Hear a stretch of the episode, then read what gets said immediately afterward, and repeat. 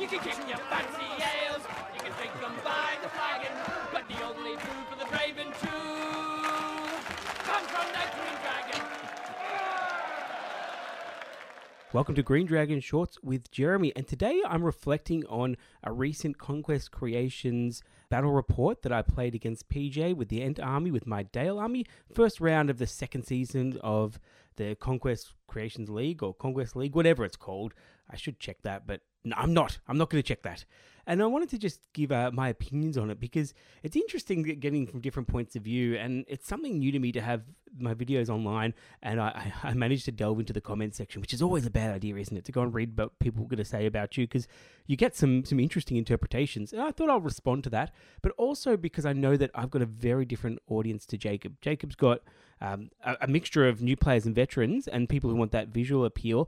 So the way that YouTube works, of course, is you get a lot more people who will pick it up and not know the game, or maybe are just starting out, or just want to see how the game's playing. Whereas I think for the Green Dragon listeners, most of you have been playing the game a little while and have a bit of knowledge about it, and we tend to aim our content a little bit high, and that's sort of how we've evolved into it. It's not necessarily what we want to, but it does suit the medium. So I'm just going to talk about it first. But first of all, I got to play against PJ, who I'd never met before this game, and we've gone on and played quite a few games since. I've had him over to the house and joining in, and it's been a lot of fun. He's a really good player to play, because he's got this attitude that he just really wants to learn, and that's something that's I haven't had for a while. I haven't had a player that's really wanting to just take every bit of advice possible and really learn about it. I know sometimes you get some trivial sort of questions after a game, what should I have done better? But like that in-depth discussion and what did you do here? Why did you do this? What was that? And some honest discussions about it was really interesting. Now, I totally get the idea of not wanting to learn from someone as well, wanting to develop your own strategies, wanting to play yourself, wanting to develop your own style, wanting to learn something else. And that's fine as well, because I've been playing a few games at the moment lately. One of them I've been playing, I've mentioned before here, was War Master. And this one, I want to learn my own strategies. So it's actually really enjoyable to go to a game and not know what to do and not know if my troops will do the right thing. And that's a real appeal to me, because when I go to a Middle-Earth game, I pretty much know my way around it, and occasionally scenarios throw me off, and that's, I guess, one of the reasons I like scenarios so much. But I sort of know what to expect, whereas other games I don't necessarily know, and I prefer not to learn from that. I don't want someone to just tutor me into it and show me what to do. But it's really good to do that as well, and it's really nice because it makes me think about my own strategies quite a bit. So I played this game, I had my Dale Army, and this is an interesting matchup for Dale, because a lot of the stuff that I'm essentially basing my army on falls apart against this one. Now, I didn't take the Legendary Legion because it wasn't out at the time of recording, and I pretty much stick with that for this league, because it's no point changing the army halfway through it. But what that means is courage. I'm not great at courage in this one. I've just got standard courage. My shooting is outstanding, but not necessarily against defense 8. My Fight 4 is very good, very helpful. Doesn't matter against Ents. And my heroes are base Fight 5, which is not amazing. They're okay. They're expensive. So my heroes are just over 100 points each. And just one-on-one against an Ent, they're probably outmatched. So I'm in a little bit of trouble in terms of just the matchups. I think this matchup, I would have been almost more comfortable with something just a standard Orc army, because then at least you've got axes for some piercing and things like that. So you don't have that with the Dale. You've just got the sword. So it's interesting to see the comments after the game, people saying, oh, Dale's really powerful.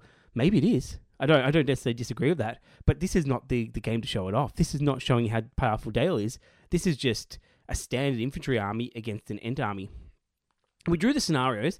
I was pretty confident in getting a good scenario, because the way that Jacob does it, you get basically 3 randomly drawn scenarios, and probably only about 4 of them I was really uncomfortable playing the Ents in. So the first one was definitely the kill points one. I do not want to play that against any monsters where you have 3, because basically my tactic goes then to a total wipeout. I have to wipe out the opponent, and that's very, very hard to do, especially at these low points levels. It's hard to time it well enough to do it all in one turn. So I just, under no circumstances, the kill point scenario, I don't even know what it's played. I just don't like that scenario. Under no circumstances I was going to play that. That was always going to be my first veto no matter what. Contest of Champions, yuck. Didn't want to do that one either. Contest of Champions means that the leader has to go up against my leader. My option in that is just basically kill their leader as soon as possible. So go kill PJ's Treebeard as soon as possible. A pretty tough ask, as you can imagine, because it's hard to go and initially get that trap. I can run away, but still it's hard because Quick Beam's faster than me. I've got an all-infantry army. They've got things like barges and marches and heroic moves and all this sort of stuff. I didn't even have a heroic march. So, yeah, that one wouldn't have liked, but probably would play that over the kill points one. But I didn't want any sort of... Like the assassination one, which we ended up playing. Spoiler. Oh, yeah, there's going to be spoilers. There's going to be heaps of spoilers. You know that. The assassination one, not great, but yeah, I can probably not as bad as the other two, because at least I can go target someone like Quick Beam who doesn't have a strike and go and get some points that way. I'm confident I can get some points in that game. So that was pretty good. And I'm sure there's some other ones as well that I wasn't so fantastic about. Probably the banner one, the one we just stand back and just go for the banner, because it's quite hard then to get any points, although I've got a banner, so maybe I've got the advantage in that one. But still, most of the scenarios, any domination type ones, any Maelstrom type ones, happy to play the Ents. Because what I can do is just basically bog them down with lots of troops, make it so that they have to do all the work, and eventually they'll botch or two, and when they do, I'll be opportunistic and try and go in for some wounds. But even then, if I just break and the game ends, I probably can get some more points for objectives. So that was what I was hoping. So I was pretty confident going in until the scenario was drawn. I was like, oh no, how am I going to beat the Ents in assassination? Because I've only got the one hero, so there's no guesswork. The one hero that's eligible for the assassination. So I had King Brand and Bard, whatever it is, Bard the Second, the bowman without a bow. So Bard the Second, and he was clearly going to be the assassin and going to be the target. So to get him in, I had to risk him. So you know what? If you're going to risk, you're going to risk, aren't you? You're just going to go in and try to pull it all off and set it up to help out. Problem as well is I only had 2 models of might. 3 points of might each is good, but PJ had 3 models of might. So every one of his models had might. So I wasn't going to outmight him. So I had to be very, not clever so much. I had to go for some strategies that I thought could win me the game.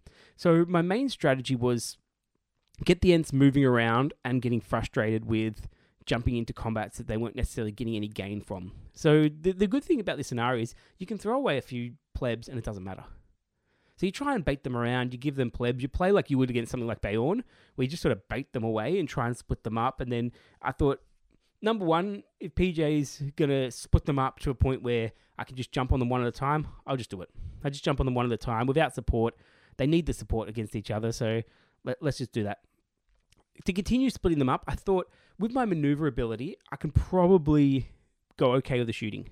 Because if I put most of my army hovering around that 18-inch range, a couple moves away, I can then say that, okay, if PJ stands still and throws stones, I can just run back to just out of the stones range or put something between me or something like that to just do that and then continue to pepper with arrows. And I was hoping I could plink off a couple wounds off anyone. Didn't really matter which end. Just get some wounds off, because that gives a sense of worry to PJ that he has to go in a bit quicker and then stuff it up. So I started off like that. I had set up, split my force up, of course, which is always a good strategy when you're playing against a very small elite army that wants to group together, because they have to commit somewhere. They have to commit somewhere, and what you can do is just disappear. So they commit to you, you just run away, and you just frustrate them by moving away, disappearing, getting them to chase phantoms. So that's a good strategy there. I know that Jacob made a comment that said something like I'd made a mistake splitting them up or whatever like that. I think part of that is because he's trying to keep people's interest in the game, but also part of it is I think we've got different ideas of what a strategy is and different ideas of what we're doing with it. And what I've learned in these games is that I don't want to give away my strategy, because if I talk to Jacob and say my strategy, then the other person I'm playing could hear it as well. So I've got to be very, very clever about it. I know at one point I just moved my guys into the water a bit, and I think Jacob said, "Why are you doing that?" And I had to give just like a flippant answer. Like, I'll tell you the proper answer in a moment, but the answer I gave was something along the lines of, "Oh, because they're dirty and they want to go for a swim." So just totally ridiculous answer, just to get the distraction off. Because the whole point of going in the water was because it's a bad idea. It's not a good place for them to be. They do not want to fight in the water. You don't want to fight in the water against Ents, because they can move full speed through the water. They can throw you in the water. If you get knocked down, you've got potential for drowning. There's no benefit for me to be in the water.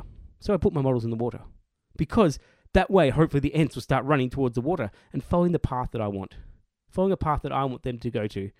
So you basically, one of the strategies for baiting is to make a whole bunch of mistakes, but make controlled mistakes. Oh no, this model's out of position here. Oh no, you've got a charge here. Oh no, my models are in the water.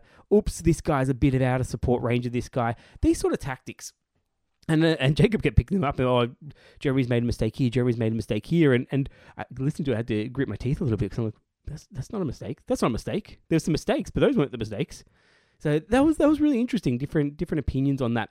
So my first plan wasn't working, and it wasn't working really well at all. I wasn't getting any wounds. I was getting plenty of hits, plenty of first rolls, and then not the second rolls. And I hadn't done any damage to PJ's force. And at this point in time, I lost about 8 or 9 mod. I was approaching a third of my force gone. So I knew the game wasn't going to last that much longer, because once I get to half, I didn't have the courage bonuses. There's a very good chance that I would have been pinned. All my little satellite guys would have run away. It was going to cause problems. So at some point I had to go in. So my best bet was between a couple hedges, there was a pathway that I thought it could make it so only one ant could get through.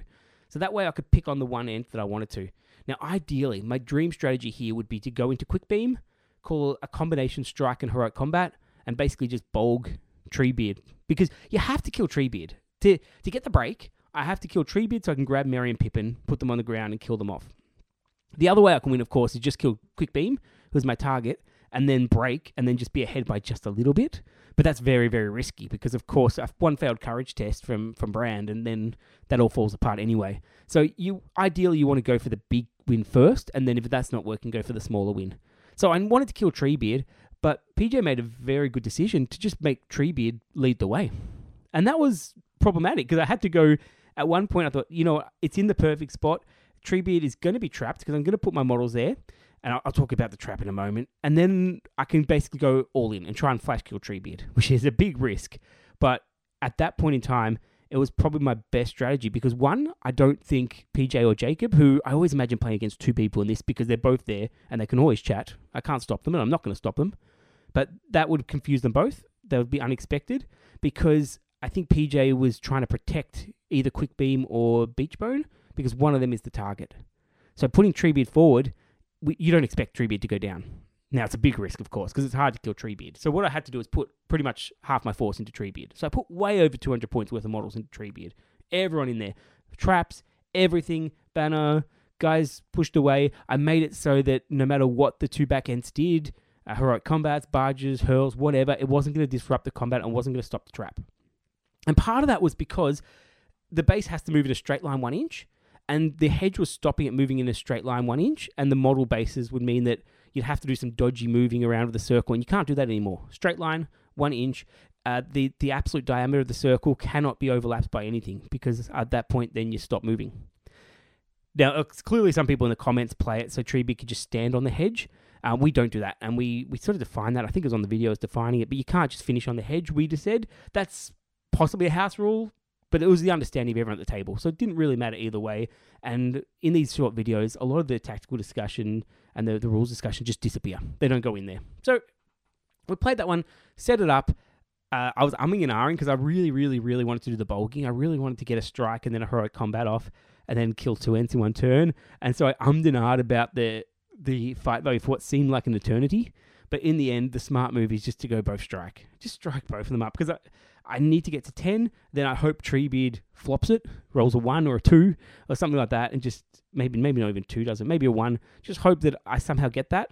And then after the fact that we've all used up might to call that, then it means it increases the chance of me winning the combat because if Treebeard rolls now anything under a 4, not going to have the might to push up. So before with 3 points of might, anything under a 3, it's really hard to botch that. But anything under a 4, it's an outside chance, but I can get it. And I thought, if I do this, it's going to be all in. If it fails, I hope, fingers crossed, that it doesn't do the wounds needed on my heroes, on Brand, on Bard. And I hope that it doesn't do much damage, and then I rinse and repeat another turn. Not ideal, but I did it. And I got the roll off, and I got very, very lucky. I got the roll off. And that was pure luck. And people in the comments said that. It said, oh, Jeremy's game plan wasn't that good. It was just based on luck. And that's true.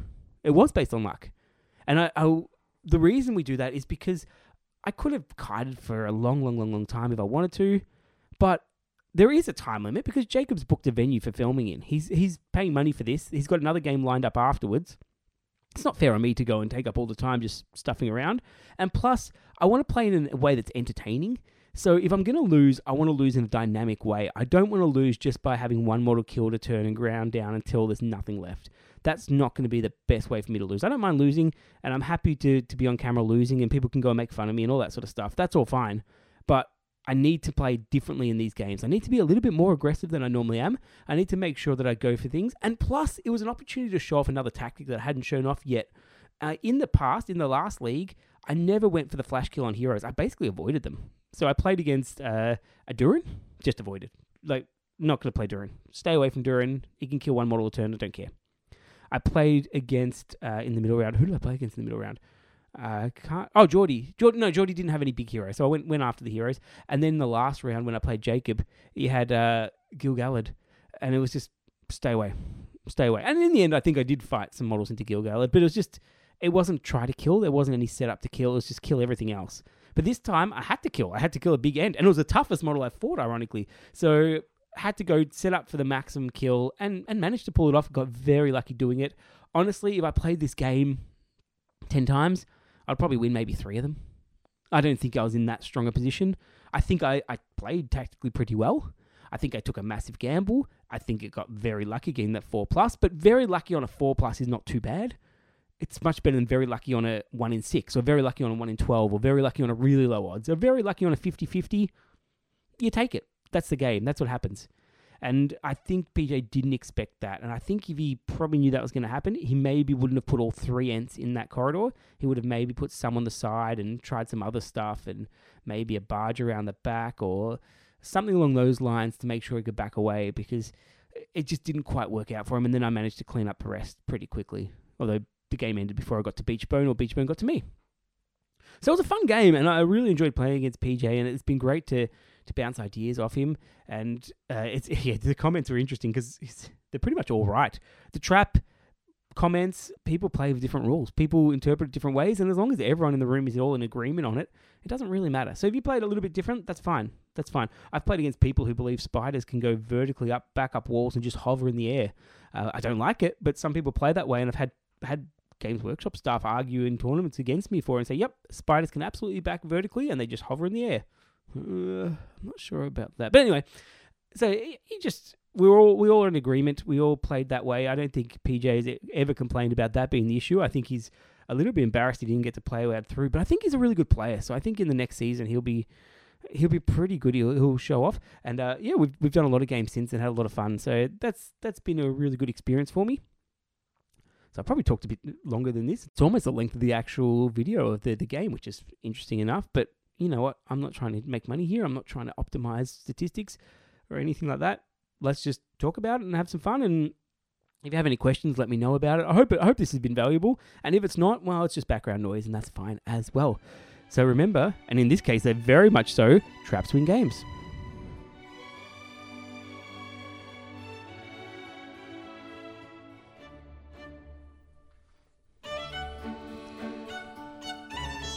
Thank you for listening to the Green Dragon Podcast. The Green Dragon Podcast discusses tabletop wargaming using the Middle-Earth strategy battle game rules by Games Workshop. We have no affiliation with Games Workshop, Warner Brothers, New Line, Tolkien Enterprise, or anyone else involved in Tolkien's universe. We're on our own.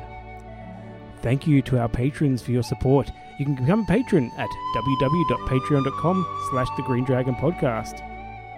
You can contact us via our Facebook page at The Green Dragon Podcast or on our email, thegreendragonpodcasts@gmail.com. Not so sure about that plural. This podcast is for entertainment, so please take it that way. Farewell, listener. The road goes ever on and on.